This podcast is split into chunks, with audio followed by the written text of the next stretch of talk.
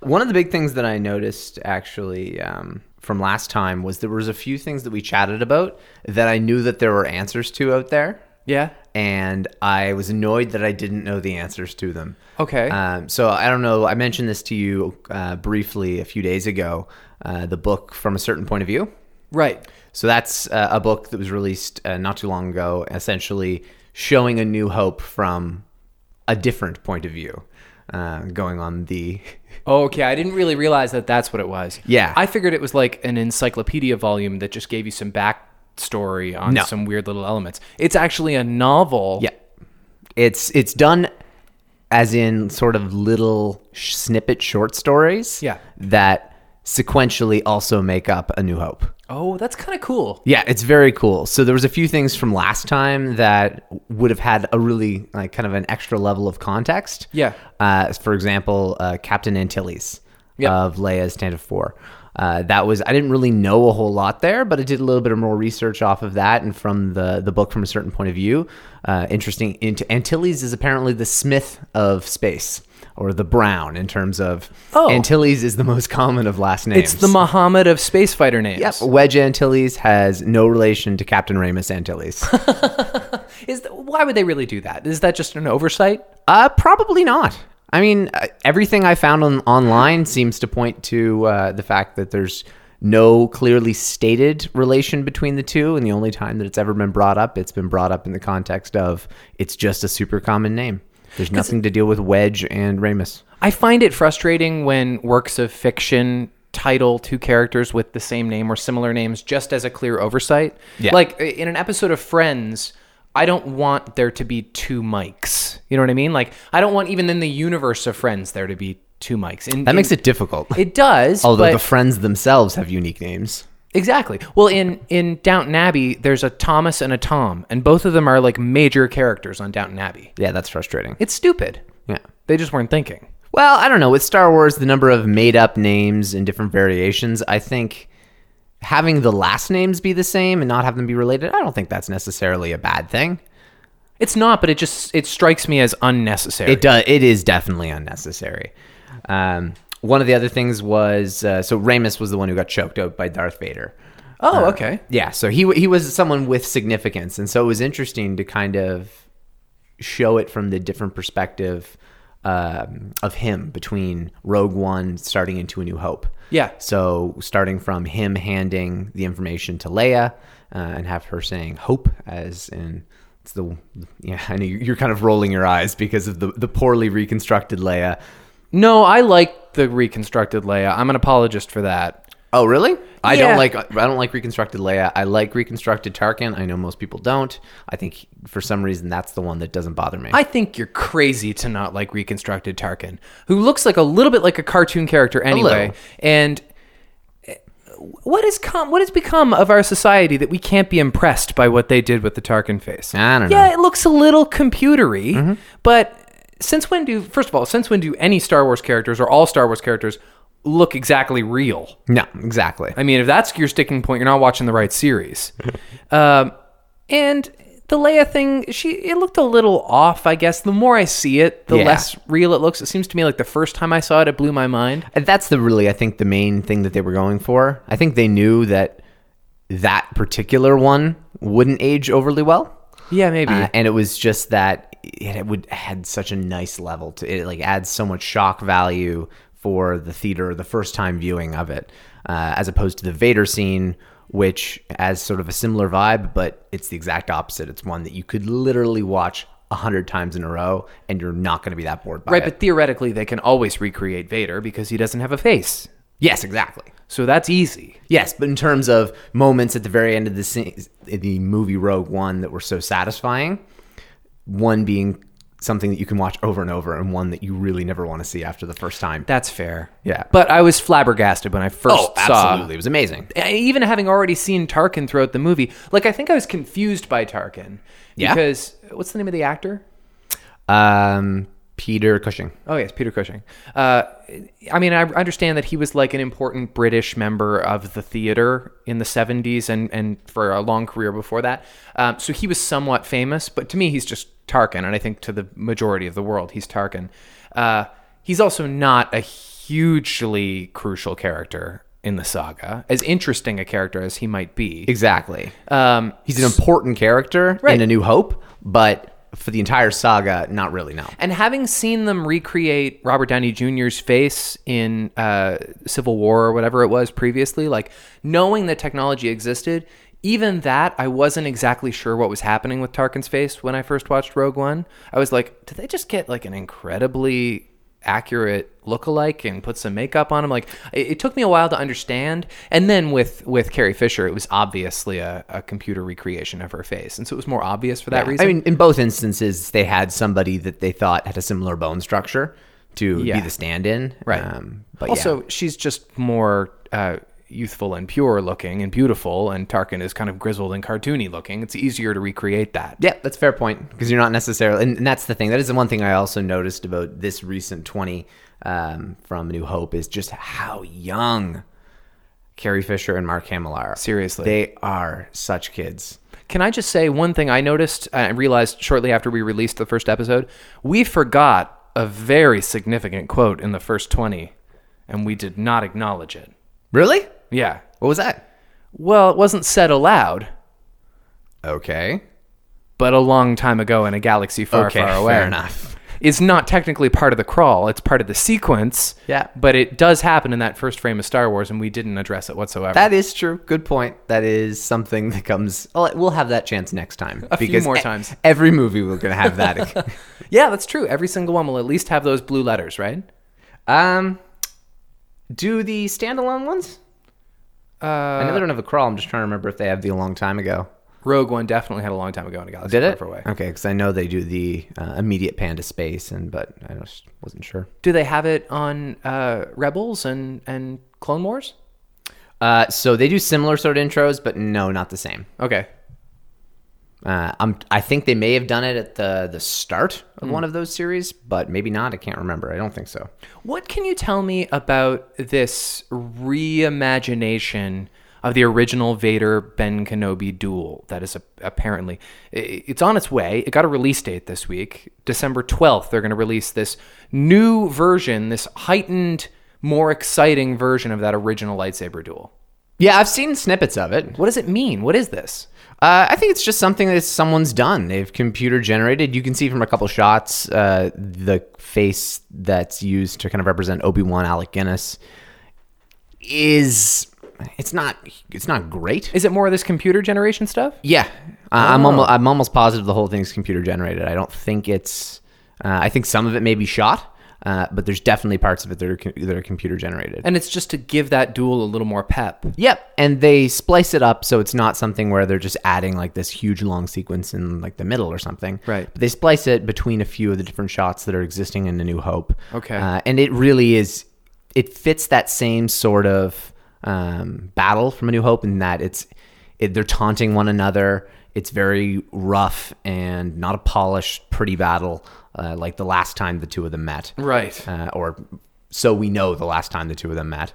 Uh, it's very much uh, holy shit. I haven't seen you in 20 years, and am I? I know. I mean, from Obi Wan's perspective, I know I'm not coming out of this alive. And Invader's perspective, I know he's not coming out of this alive. Well, and speaking of Rogue One, uh, that incredible uh, Vader scene towards the end of the movie, it's mind blowing. Yeah. Really kind of sheds a new light on that lightsaber duel in A New Hope, which just happens a couple of days later in the timeline. Yep. It really kind of illustrates uh, how. Uh, virile and just how lively Vader is capable of being and how he is interacting with Ben Kenobi as a result.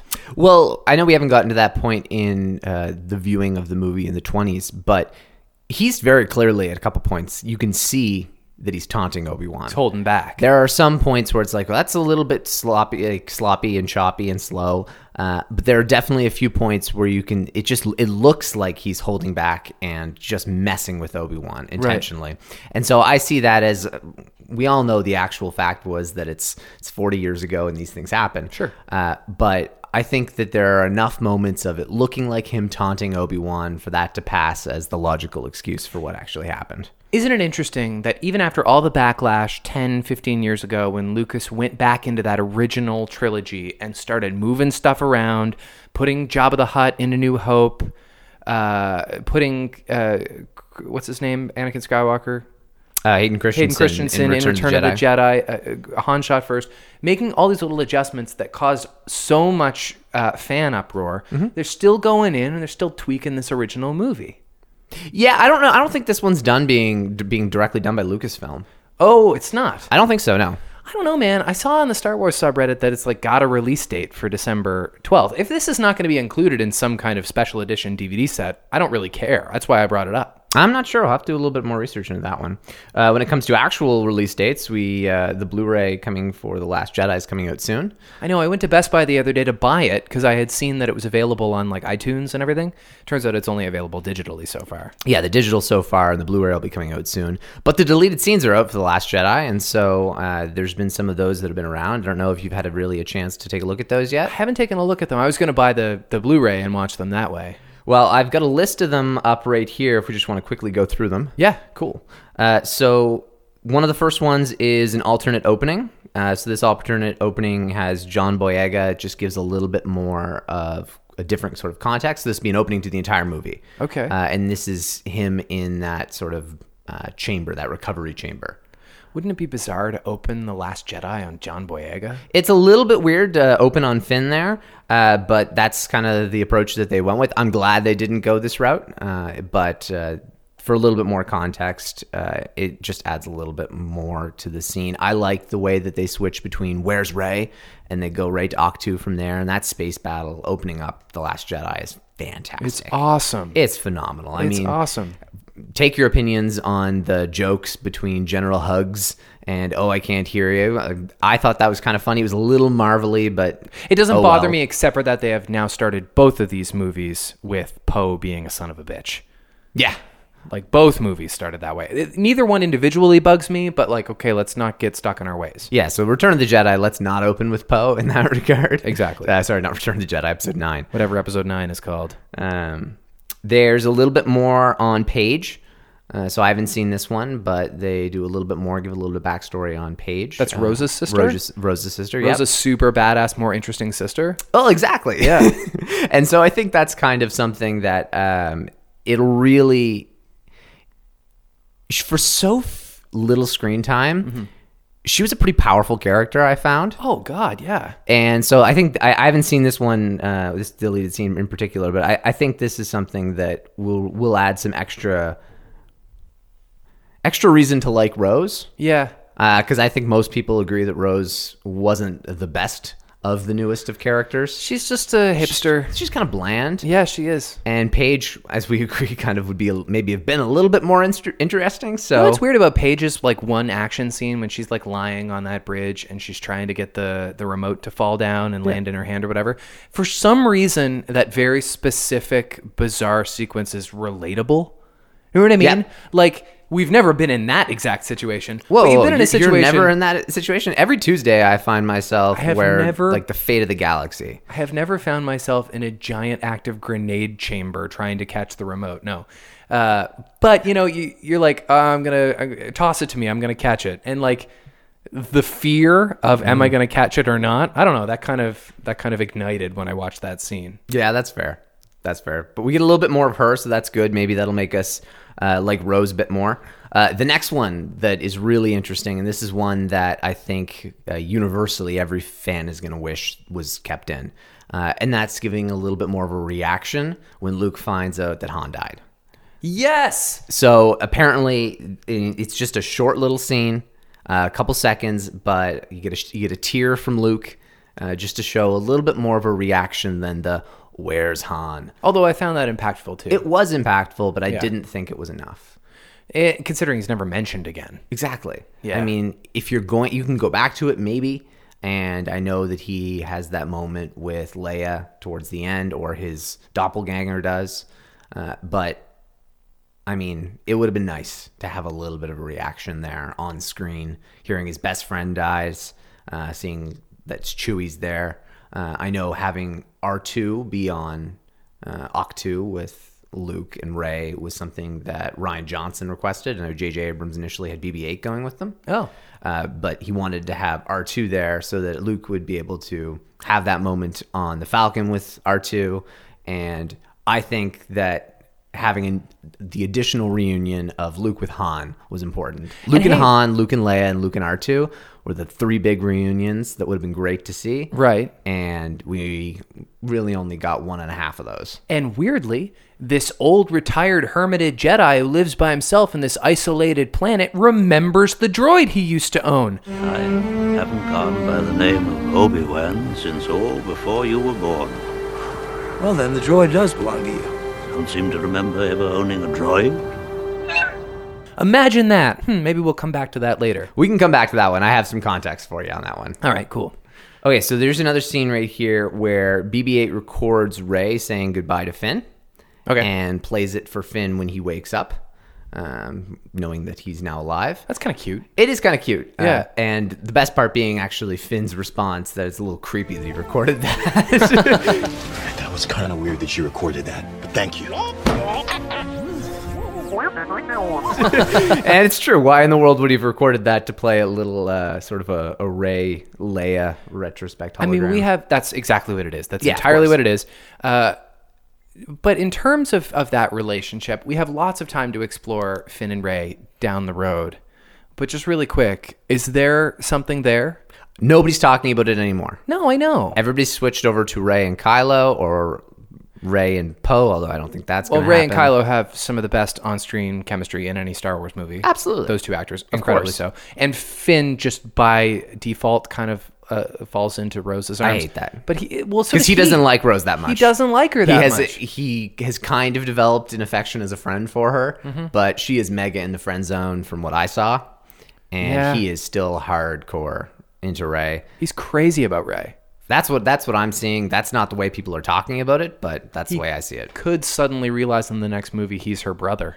Now that would be a twist. That'd be a twist that never before seen in cinema. That's right, Actually, well, I think there's another reason why that would be a twist too. because of him being black. Well, it's, well, no, I meant the fact that he doesn't use a British accent. Oh yes, of course, a different kind of cultural thing. Um, just kind of quickly breezing through a few more. Uh, the caretakers, they kind of size up Ray and give her a dirty look in another one of the scenes. We already know that they hated Ray, so it's not really a big deal. Whatever. We Uh, saw enough of them. There's an extended Fathier chase, uh, Really? which is unbelievable that they thought uh, for some way, shape, or form that we needed more of that. Clarify what that is. Uh, so the Fathiers were the kind of dog slash rabbit slash horse creatures uh, that were in On the, the Last gambling Jedi planet. Yeah. on um, on Canto Bight. Yeah. Uh, Yeah, so we no, would've that had a was longer kind of chase cool. there. It, it didn't. I, my only problem with that chase is it didn't feel remotely Star Warsy. No, uh, Collider, uh, the Collider Jedi Council, they made a really good point on there when they were talking about it was how it seemed very Harry Potter. That's exactly what it was. The Fathiers were so Harry Potter, and all of Canto Bight was. It was like Gringotts with like some form of, oh, we're gonna go leave the school for a little bit and save Yep. these weird animals Yep. that were never in any other part of the sor- story and won't be in it ever again. Donald Trump Gringotts. Uh, yeah, That's what it is. Yeah, that's very astute. yeah, and so I thought that was a really good point. Uh, uh, there's another scene where DJ Rose and Finn are on an elevator with a handful of stormtroopers, Right. And one of the stormtroopers recognizes Finn, so he recognizes Finn as somebody he trained with. That's unlikely. Uh, it's I think it's actually fairly likely someone who worked there. We've talked about this before, you and I separately. Like, how many stormtroopers are there? There's a million stormtroopers. You don't just run into somebody you know. Well, I mean, you do run into people you know in Star Wars all the, t- all the time, like because the Force kind of makes that happen, but it's not in this case. yeah, I guess so. And it's not necessarily Starkiller Base anymore, so Right. yeah, that's a good point. That were- that, that is fair. But anyway, intergalactically elsewhere and you run into your old buddy. so this is Tom Hardy. Oh yeah. Uh, so this is Tom Hardy, and he recognizes him, and he slips into after realizing, like, wait a minute, I didn't wouldn't have pegged you for captain material. He slips into this weird Southern accent and gives him a pat on the butt. It is so weird. I am so happy they got this scene. That's so funny, but somebody had to write it. It's not like it's, Tom Hardy's fault. It's a ter- no, it's not Tom Hardy's fault, but it's a terrible scene. It's so it's just not funny. It's so weird. There's a good little bit of tension there when you think like he's like, wait a minute, I know who you are. Why aren't you dressed like a stormtrooper? Mm-hmm. When did you get the promotion? This is sort of weird, and you can see a little bit of tension. And Rose reaches for her blaster, and DJ tells her not to. Um, that's tense. And then he, when he breaks into this weird like yeehaw sort of voice and gives him a slap on the butt, it's just so weird. It's n- it takes it completely out of Star Wars. And then by virtue of having to cut Tom Hardy, they had to cut Princess William and Harry too. Exactly. So I'm not entirely sure if this is where they are, but I know that they got cut because they were also too tall to be stormtroopers. Yeah. And there are two stormtroopers that are way too tall standing behind Tom Hardy. okay. And uh, I've ju- I just two and two together. I know that they got left on the cutting room floor, that they're in one of the deleted scenes, uh, and that is a prominent one. So I, I, I, ju- I just assume it's these two because these guys are at least three inches taller than every other stormtrooper out there. Otherwise, Lucasfilm would have proudly come out and told us by now who they were in the movie. Yeah, I would assume so. And would maybe know. they maybe they have. I just I haven't seen that confirmation yet that those two are Harry and William. Is this a tradition they should keep up the way they started it with, with Daniel Craig? Just put any old uh, uh, movie star who wants a nondescript Star Wars cameo in a stormtrooper costume for the rest of, of Star Wars future history? I don't have anything against it. No, it's fun. Nah, I Little mean- Easter eggs. Exactly. If you're someone who loves Star Wars so much and you want to go spend a day on set, cool. Yeah. I think that's awesome. Apparently Ryan Johnson was super eager to help like make sure that anybody who possibly had like a friend or family member that wanted to come on set or a celebrity wanted to come on set and he made it sure that anyone who could be part of the experience was. So I think that's great and I think more I think JJ sh- will will probably keep that up. I mean, he stuck Simon Pegg and Unclar Plotz Right, right, right. flabby sort of costume. I mean, you don't necessarily, even if they only have a few lines, uh, it can be something that a Star Wars nerd's going to lose their mind over in excitement. Ryan Johnson has gotten to work on his uh, trilogy. Yes, he has. We don't really know anything more, but it has kind of taken some development now. Yep. So he's started underway. I mean, I think f- the most likely scenario is that he has.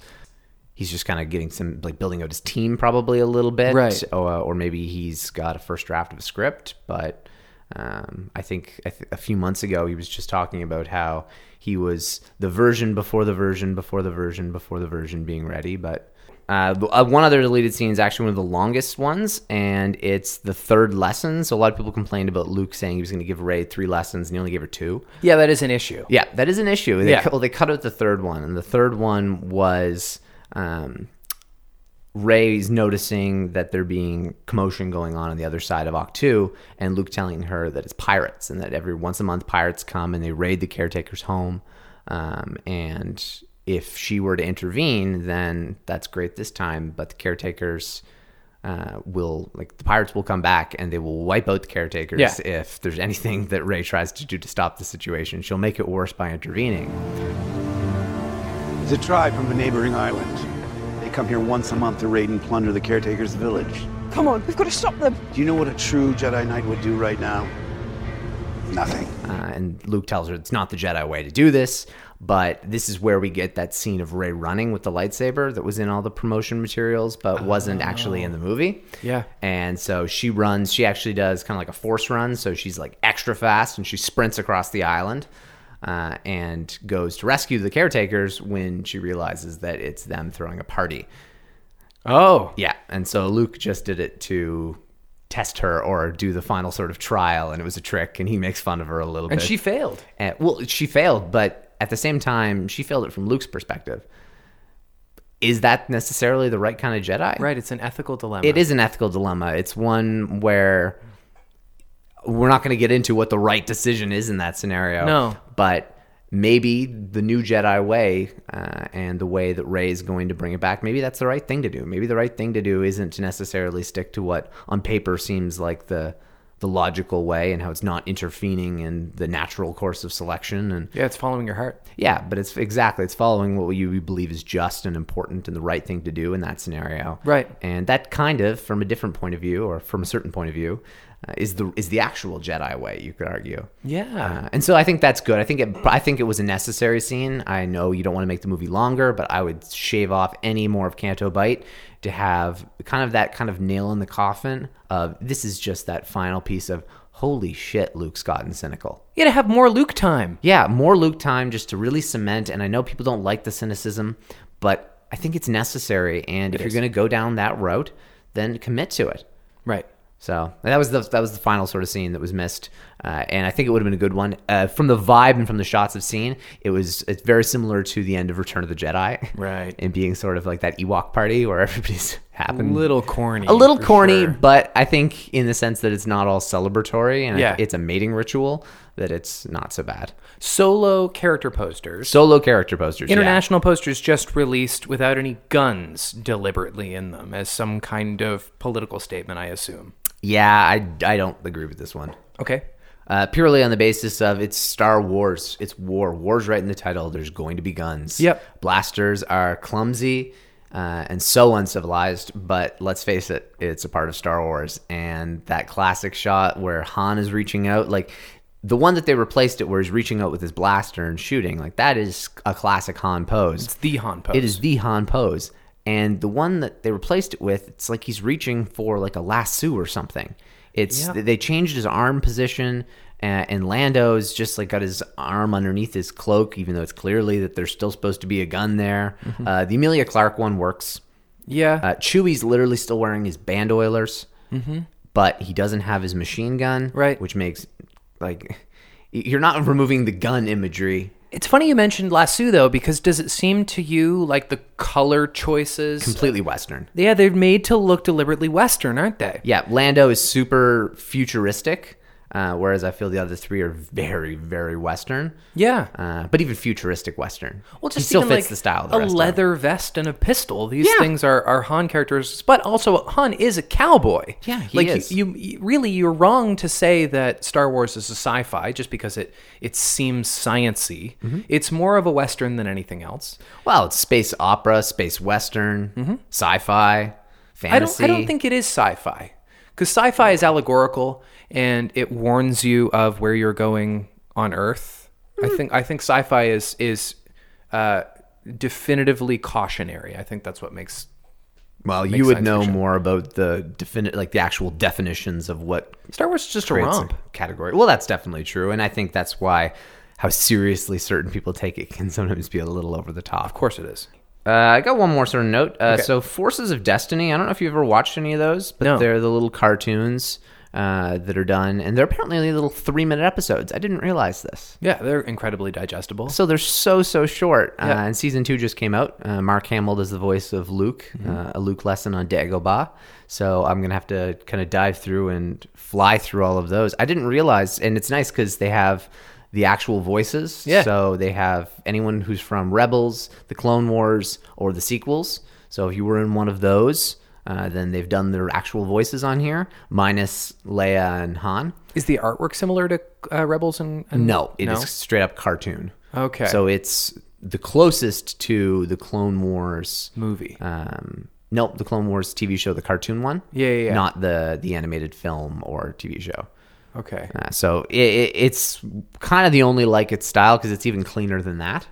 Um, it's very ch- it's aimed for children. But you've got Mark Hamill playing Empire Strikes Back era Luke Skywalker. Yes, It's you kinda can. cool. It is so clearly not the same voice. No kidding. his voice has aged tremendously. it drops, right? Yeah, it He had a really, high-pitched really voice back has. then. Concentrate, you must.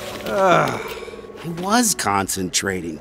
For a moment, I could see a path through the trees. And then? And then I.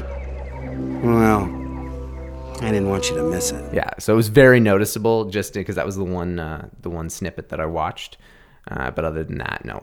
Did you see the gif of Laura Dern uh, firing a blaster and unable not to say pew pew with her mouth when she would shoot it? No, but I've heard Yeah. I did hear her interviewed and saying and that's what apparently uh, There's a she had to gif you do. can very clearly see her lips doing pew pew pew whenever she'd shoot her gun. That's amazing. It is kind of cool. Well, is it uh, Ewan McGregor who had that issue with doing the lightsaber sounds? Yes. And- yeah. Yes. That's great. I know. He might have to overcome that. He may need to overcome that again. Hey, speaking of Ewan McGregor, we uh, were just introduced to a little someone we like to call Ben Kenobi. That's right. Hello there. Come here, my little friend. Don't be afraid. Oh, don't worry, he'll be all right. How did you How did you like twenty through forty? It was interesting. Yeah. It was a lot faster. Uh, I shouldn't say a lot faster paced because the first one was kind of jumping all over the place in terms of different pacing. You're right, though. This one was almost entirely set on on Tatooine, just save one quick little uh, like uh, board meeting at the Empire. Yep. Uh, which was corny, and we can talk about that. But like a lot of this is Luke centric, which made it a little bit easier to follow. It Yeah. covered a lot of ground and gave you a lot of backstory without having to shoot all over the place. That was good, exactly. It, it was felt like more like a story Yes. and less like it was setting things up. Right. It started to kind of really get the flow going, so that was nice. Right. Uh, what were some of the little pieces of dialogue you liked throughout this next 20? Okay. Well, there's there's lots of really good quotes. Um, There are tons. I watched it twice. did and too. One thing I didn't notice the first time is that we get the first Obi Wan Kenobi hello there. Yes, we do. It's the first thing he says. Yeah. I didn't really realize that. I kind of thought it was just a meme from Ewan McGregor, Obi Wan Kenobi. No. Hello there. So is it a thing that he's known for saying a lot? Uh, he says it a few times. Uh, I don't think that those are the only two. I think he says it at least a couple times in the Clone Wars. A lot of the really great quotes from from the second 20 minute segment of A New Hope are almost like long monologues. There are absolutely. so I don't have them all written down uh, specifically, but Obi Wan Kenobi. I wonder if he means old Ben Kenobi, uh, and he kind of uh, keeps talking and talking and talking because so much of it is just Luke talking to himself or to the droids. Mm-hmm. Uh, no, I don't think he likes you. I don't like you either. Yeah, I That's- have that here as well. That's three PO saying it to R two. That's kind of funny. Yeah, that one reminded me a lot of you and I as well. Oh God, this is just going to be an ongoing thing. I have to be three PO for the rest of this podcast. Yes, you do. All right. I called dibs on R2 so early on that it worked well. Uh, Obi Wan Kenobi. Now that's a name I have not heard in a long time. Yes, a that is long a, time. That is a great one. I also have on here Owen's comment about Ben Kenobi. That wizard's just a crazy old man. yeah. There's some inconsistencies with with how uh, Owen Owen Lars is that his name? I'm really spaced Mm-hmm. out tonight. How Owen Lars represents and misrepresents Obi Wan Kenobi. Like in that conversation, he says, "No, he died about the same time as your father," which Luke will then later realize is a lie, although he doesn't really question it. Like, "Oh, my uncle said that." no, that's true. Good You died. Well, Obi Wan's a straight up liar. Dude lies through his teeth this section. He lies by omission. yeah, oh, that's true. He is very careful about the way he says things. Yes, he is. Um, well, actually, we can get to that right now. In Although to terms- say Vader seduced and murdered your father is a lie. I mean, you could say symbolically the the evil spirit that is Darth Vader uh, is the reason Anakin Skywalker isn't here anymore. So by that language, it's murder, but it's not murder. it's all from a certain point of view. Yeah. And that's really the way that he phrases things. And even when going back to Obi Wan saying, I don't remember owning a droid, Okay. because he didn't. That was Anakin's droid, or Padme's droid, or Captain Antille's droid, or Bail Organa. It was never Obi Wan's But droid. he remembers R two. He has to. he acts like he doesn't. right. and obviously at the time that was the what they were going for um, but to kind of fix up and patch up the continuity issues there uh, in the novelization the recent novelization of a new hope uh, the princess the scoundrel and the farm boy uh, in that That's there- what it's called? it's called a new hope the princess the scoundrel and the farm boy But hasn't there already been a novelization of A New Hope? this is an uh, this is a newer novelization. Oh. so it was a novelization just a couple of years ago, uh, and it does have in it as a subtle sort of scene where Obi Wan rubs R 2s head aboard the Millennium Falcon and says, "It's nice to fly with you again, old friend." Okay. Uh, so it, it, they do try and patch that up a little bit, uh, but him not recognizing R two or three PO it was a clear mistake at the time, and it's one of the ones that's the most talked about as being something that was never really addressed Yeah. but Obi-Wan lies so much Right. at the start that I'm not going to take that as anything other than okay, oh well.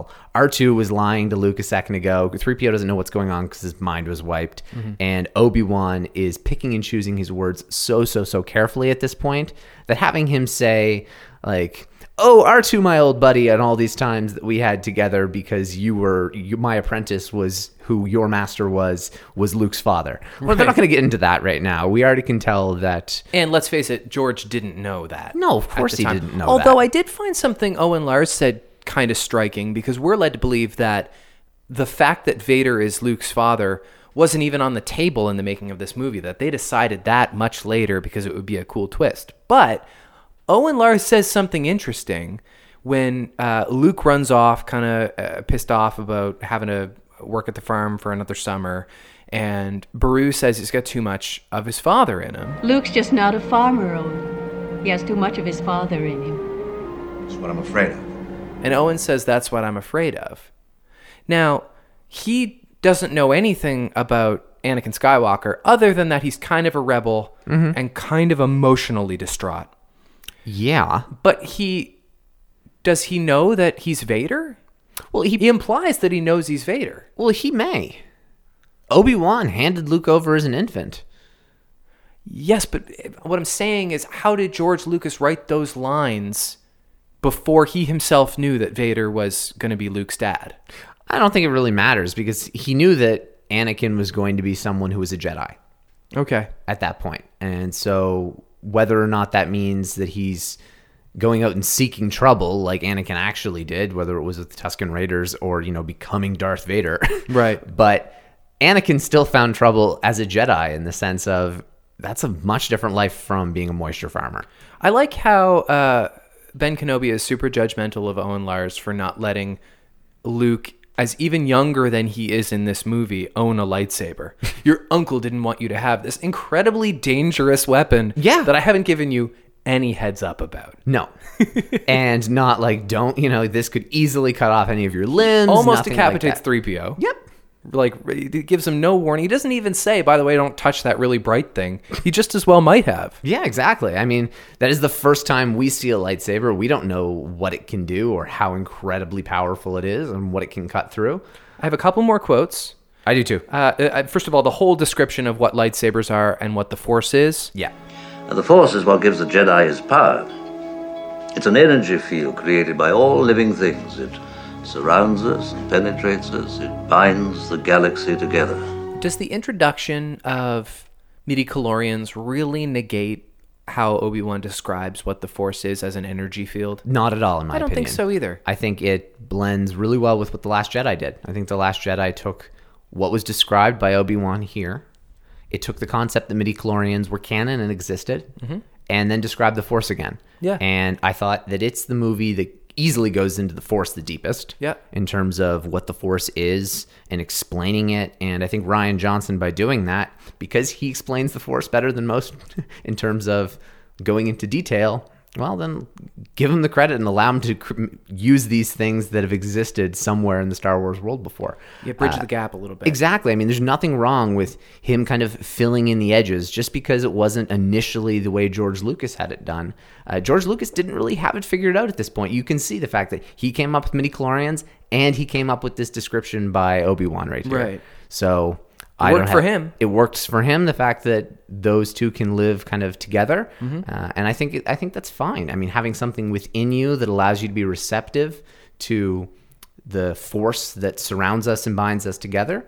I, I that's kind of the way I view it in terms of midi chlorians is almost being receivers, Mm. like your ability to tap into what's around you. Everybody can tap into it, but midi chlorians exist, so we have to find a way to make sense of them somehow. Another quote I like. Of course, I know him. He's me. yes, that is a good one. I think that's a fun quote. And then there's a major Darth Vader quote. Well, there's the major Darth Vader quote, but uh, oh, he's not dead, not yet. Yeah, that's, That's a good that's one. a too. great quote. Yeah, it's just a bunch of fun little Obi Wan dialogue. yeah, not as clumsy or random as a blaster, an elegant weapon for a more civilized age. Yep. for a thousand generations, the Obi Wan speech, like you mentioned. Um, And I find your lack of faith disturbing. yes, I find your lack of faith disturbing, and also the the quote. Um, don't try to fighten us with your sorcerer's ways, Lord Vader. Well, that's- that's a great one as well. No, see, I totally disagree. That was I listed that one under this needs to go back to the drawing board. That whole beratement of Darth Vader before he says, "I find your lack of faith disturbing," while he's choking the guy, is the worst dialogue in the entire movie, probably. Oh, it's terrible dialogue. Oh, it's but it atrocious. is so funny and it is so. it 70s hasn't Star given Wars. you clairvoyance enough to find the rebel. Who talks like this? Well, this guy's an idiot. Yes. because have you not figured out who Darth Vader is?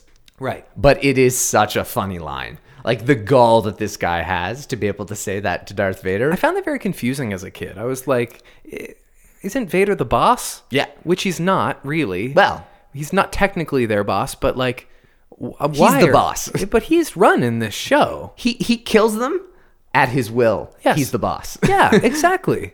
And Empire, Empire Strikes Back, that whole series where he goes through so many different officers where he just kills them because they disappoint him. Right. That's hilarious. That's a great little underplot that goes along through that movie. There is a lot of stuff involving the Empire in that one scene we get with them. And then there's like one little teaser towards the end where they go into Leia's jail cell and they, they torture her. But Yeah, then and there's- that's the uh, the end of the 20 is after right. That's uh, where we after the finished door it. closes. Um, but that first like boardroom scene where we are introduced to Tarkin and those other kind of elite generals. Um, there's a lot wrong with that. Uh, costume is a big part of it, and we talked about the issues with Vader's costume last week. Just like the little chiclet packs on their chests to be like buttons or imperial badges, military. The chick it's it's amazing that it, it Decorations. could not be more obviously gum. It's so corny.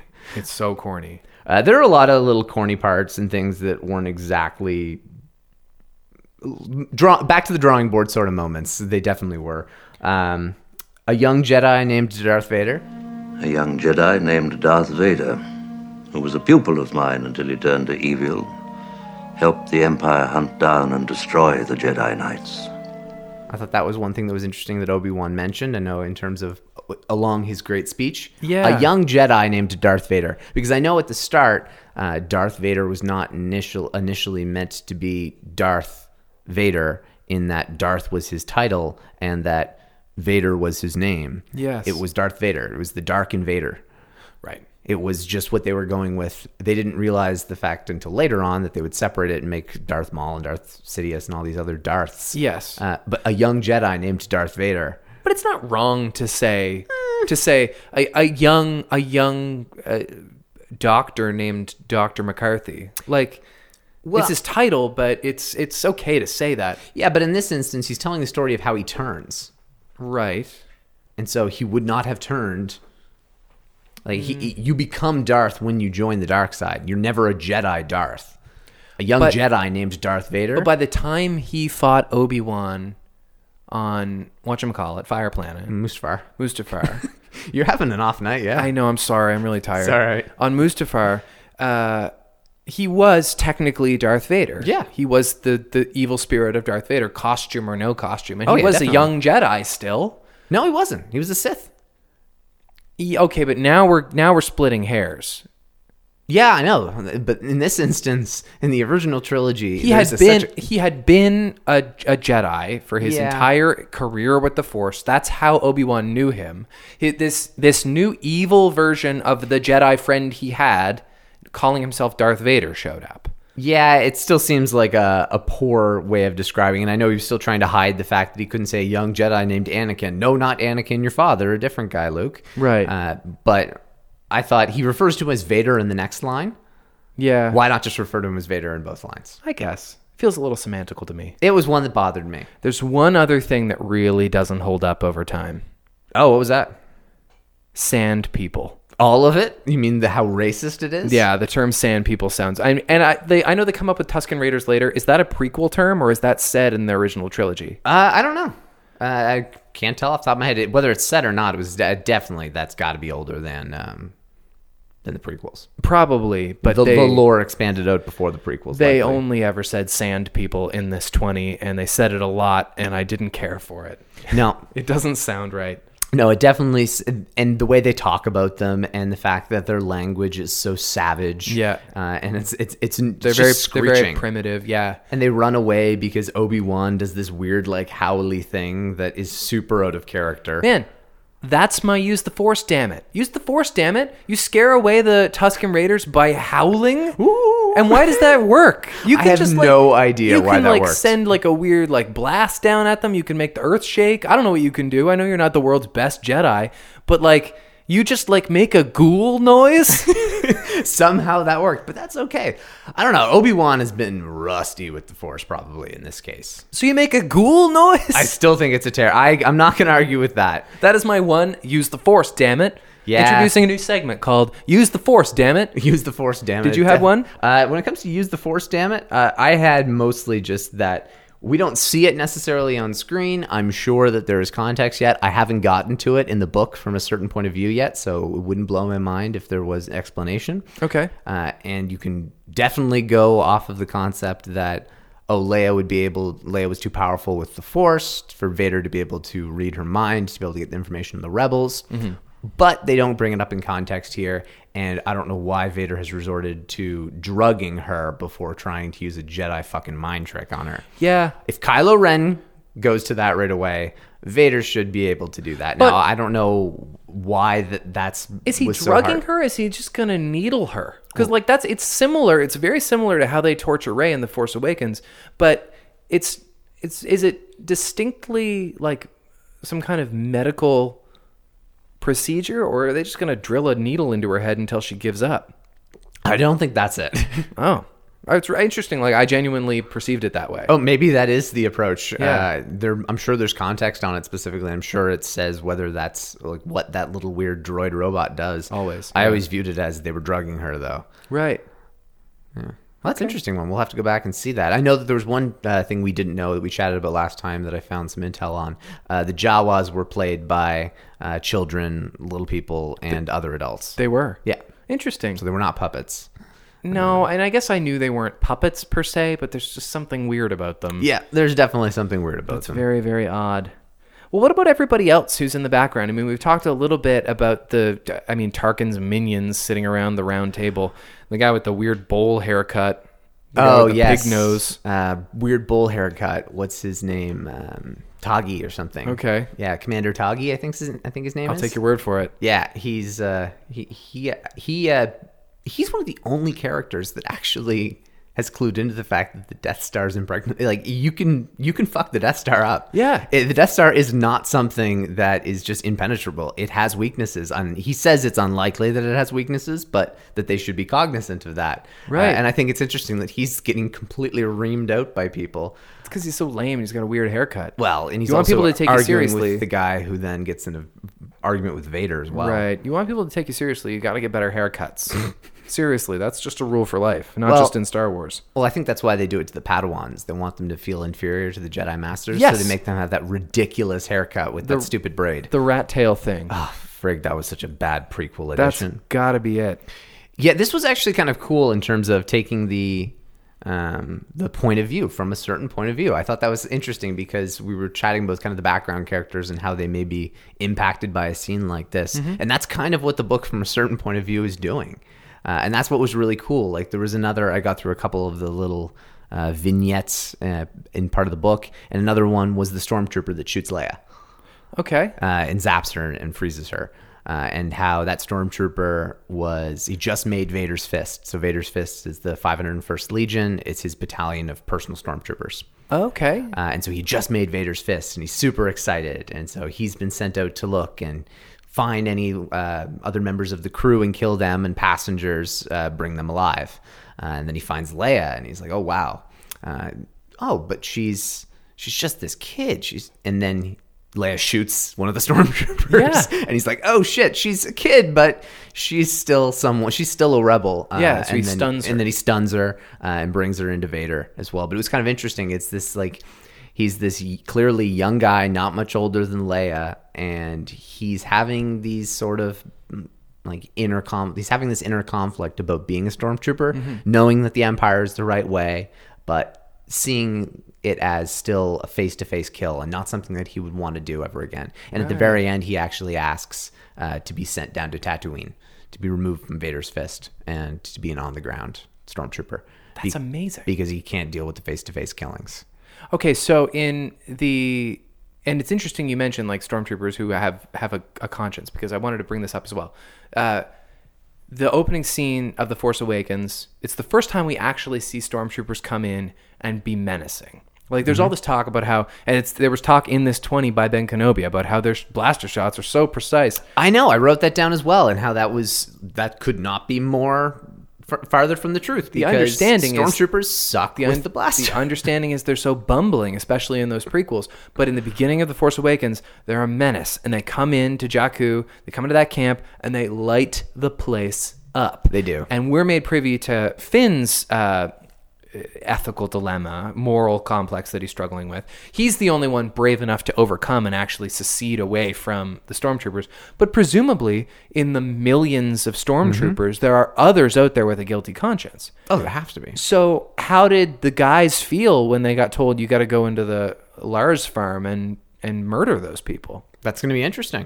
Because we didn't see it in this Oh, that's movie. true. We don't see the stormtroopers We didn't, themselves. we didn't see it in this movie. They just show up and the, it's I think it's the most graphic image in any Star Wars movie. You see their charred skeletons outside the house. Probably has to be. I think it probably is. Uh, oh, that and um, the bloody arm in the cantina. From Yeah, but Obi-Wan. that's pretty corny. it's pretty corny, but it's one of the only times we see so much blood. In Star I don't, Wars. as a person who gets kind of queasy, I don't find it nearly as troubling as the charred skeletons of these characters I who agree. raised Luke. Yeah, that's it's definitely more disturbing. Yeah, it's really crazy. Yeah, because they're charred like right next to each other too, aren't they? Yes, Yeah, it w- like they it, knew what was happening. it's not a scene we saw, but it was horrific. Yeah. Yeah, Which it is kinda really is crazy. a disturbing one. And like I wonder and there's also of course the um the theory of Boba Fett doing it. He went in and killed the Larses. Yeah. really? Yeah, you don't know about the theory? No. Well, there's the theory that Boba Fett did it because uh, in Empire Strikes Back, Vader says to Boba Fett, and no incinerations. Oh. Stop burning people alive. Stop lighting things on fire. Interesting. Uh, he doesn't say that two parts in the end, but implying that, and, And he people does- people have tied together that because Luke's home got torched, And he does Hmm. spend some time on Tatooine. exactly. So maybe because Boba Fett was Vader's go-to bounty hunter generally, Oh, that definitely happened. yeah, that it was actually him as opposed to stormtroopers. Yeah, that sounds good to me. now I'm pretty sure somewhere in canon it says it's the stormtroopers that do it. I could be wrong. Okay. uh, that theory I think was put to bed and it was proven to be stormtroopers. I could be wrong. Um, and maybe the Boba Fett theory still lives on. On In a which lighter- case, it's a cool one. On a lighter note, I can appreciate that a planet like Tatooine would need moisture farming. That's kind of a cool concept that Mm-hmm. Makes they sense, actually yeah. that they actually dig the moisture out of the earth and because it's such a valuable and rare resource on a desert planet like Tatooine. But how is there a harvest season for moisture? And if these new droids do work out, I want to transmit my application to the Academy this year. You mean the next semester before the harvest? Sure, there's more than enough droids. Harvest is when I need you the most. It's only one season more. This year we'll make enough on the harvest that I'll be able to hire some more hands, and then you can go to the academy next year. Fair point. What does that mean? I have no idea because he, he does say next season is harvest season. You can go to the academy after that. Yeah. Uh, that's actually one of the other things that I had in in our kind of take backs uh, was that Luke wants to go to the academy, and then five minutes later says how much he hates the Empire. Yeah. And this is before his parents, or his- sorry, his aunt and uncle are lit on fire. That's so true. So the Academy is run by the Empire, it's government. Yeah, And so it's, it also kind of ties back to Solo uh, in that the trailer we've seen, it looks like Han is enlisting, but it could be, I, I think, I think that that's just going to be a ploy. So it shows how uh, when he's doing kind of his, the, the narration about um, being kicked out of the academy for having a mind of my own. Right. And it looks like maybe he's registering. I think that's going to be end up being part of the, um, the big heist they do Okay. or the big scene and that he's he's faking it for that imperial guard J- i just i get that kind of vibe from the shot i could be wrong maybe that is him actually enlisting Uh, There's just but n- clearly han's been in the academy he has been in the imperial yeah, academy Yeah. There's just not quite enough background on Luke's experience as a pilot. Like uh, Ben says to him at one point, I understand you've become a pretty good pilot yourself. And like, how much time has he spent flying around? I don't. well you know one thing that as I- i've never even really thought of this maybe luke pod races Maybe. and i know it's not really a human thing but anakin broke the the barriers in terms of that um, and i know he generally uses a speeder or maybe pod racing isn't i know obviously it wasn't thought of at this point but he has to have built some sort of notoriety and i'm assuming it's not just from shooting womp rats Yeah. Yeah, that's right. Uh, but like biggs for example in the deleted scene from a new hope um, goes on and I, I think he even mentions I, I haven't seen the deleted scenes in a long time um, but saying how he, I think he talks, he talks up Luke about how good of a pilot he is. And Yep. So if no, he- that's in the regular movie. uh, th- I think there's a I think there's a second scene of even like on Tatooine. Yeah. like a really early one as well. uh, with his big old porn stash. Do you have a moment in this 20, this second 20 minute segment of A New Hope that kind of stands out to you as a little bit uh, nostalgic or it just kind of seems special to you for no particular reason? For no particular reason, no. Uh, I thought that because there was uh, there's like three huge moments that were like quintessential Star Wars moments: Luke getting his lightsaber, uh, the binary sunset, Mm-hmm. and of course, um, then Luke finding his home torch, his childhood home, just Yeah. completely torched. Yeah, those, are all really melancholy. I Those- mean, not having a lightsaber, but Yeah, those were the three moments that really stood out to me, especially the the binary sunset, and he looked so young in that. Mm-hmm. Uh, and it's one of the big three shots um, that have been. it's a beautiful shot. Yeah, I mean the, the the three Luke shots that we see memed out since the Last Jedi ended with the three binary sunsets. Yeah. um, it's just it's yeah, it's phenomenal. For me, I'm pretty. beautiful shot. The only thing I could come up with was I'm pretty sure this was where I learned the word hermit. Old Ben lives out beyond the Dune Sea. He's kind of a strange old hermit. I don't think I'd heard the word hermit anywhere else. definitely true. I think, and I was like, I asked dad, like, what's a hermit? Oh, it's a person who lives by himself and doesn't want to talk to people. There's no way I ada- there's no way I th- I knew what hermit was before I saw this movie. Yeah, I'm pretty sure. I'm pretty sure for a long time, old Ben Kenobi was my only archetype for what a hermit was. I thought it was very specific. Yeah, no, I completely agree. I that is something that if you reference what a hermit was, I would just immediately think of Crazy Ben. Okay, see if you can stump me with your trivia question for this week, because I'm pretty sure you'll be able to figure mine out. I don't think you'll get mine, and if you do, I will be so damn impressed with Okay. how like astute you were in catching that. Okay, my brain's a little slow tonight anyway, so Okay, so uh, what region of Tatooine did Luke find R two after he ran away? Oh my god. Uh, I, I don't- I have no idea. I don't. I don't know. The Junland Wastes. The what? That's right. It just sounded like a slur out of my mouth. Yeah, it did. The Jundland Wastes. Jundland wastes. Yep. It's a slur in the movie too. Yeah. When Obi Wan says we need to get like the uh, the Jundland places uh, wastes are no place to be or something like that. Okay. Um, I can hear him saying it. Maybe. but he, I had to clearly look up the de- the, the spelling because he mur- he mumbles it as well. Really? yeah. All right. One for you. What does Luke think his father used to do for a living? Uh, Luke thought that his father was um, a spice freighter pilot. Yeah, close. He was a navigator. on a- Navigator, on a, not a spice pilot, freighter. yeah. Yeah. Another one about spice. Spice is very, very important on Tatooine, apparently. Well, spice is the number one. Is like the, it's the main trading commodity. It's the one that's always referenced. Like cumin? like all spice. Uh, in, in in the Star Wars galaxy, drugs are also spice. Oh. Yeah, so you like like hallucinogens; those are spice and things like that. So I think uh, when it comes to the black market side of things, they can talk about spice and be implying drugs, Right. And then the legit side of things, spice, they can be implying other commodities that are not illegal. Well, in next week's episode, we're going to round out the last 20 minutes of the first hour of the original Star Wars movie. So, once again, I imagine some pretty interesting stuff is going to happen. Perhaps something involving a certain space pirate. I'm thinking that we're gonna get introduced to some new characters, some really classic ones, I think we're probably going to see some some fun faces. some walking carpets. Yeah, that's probably right. Uh, all right. Anything else you wanted to add? Anything else that we didn't really get to? The only other real big thing that I have is, well, and this was a huge like turning point in the entire saga. If you look at it as an overall, uh, this twenty introduced blue milk. Oh, sure. very, very good. Yeah, bringing it back all full circle with the green milk uh, in the Last Jedi. So Yeah, the grossest thing ever seen. That's in- right. In a Star Wars movie. All that nipple play. that's how we're gonna end things off today on all that nipple play. Hey, may the force be with you.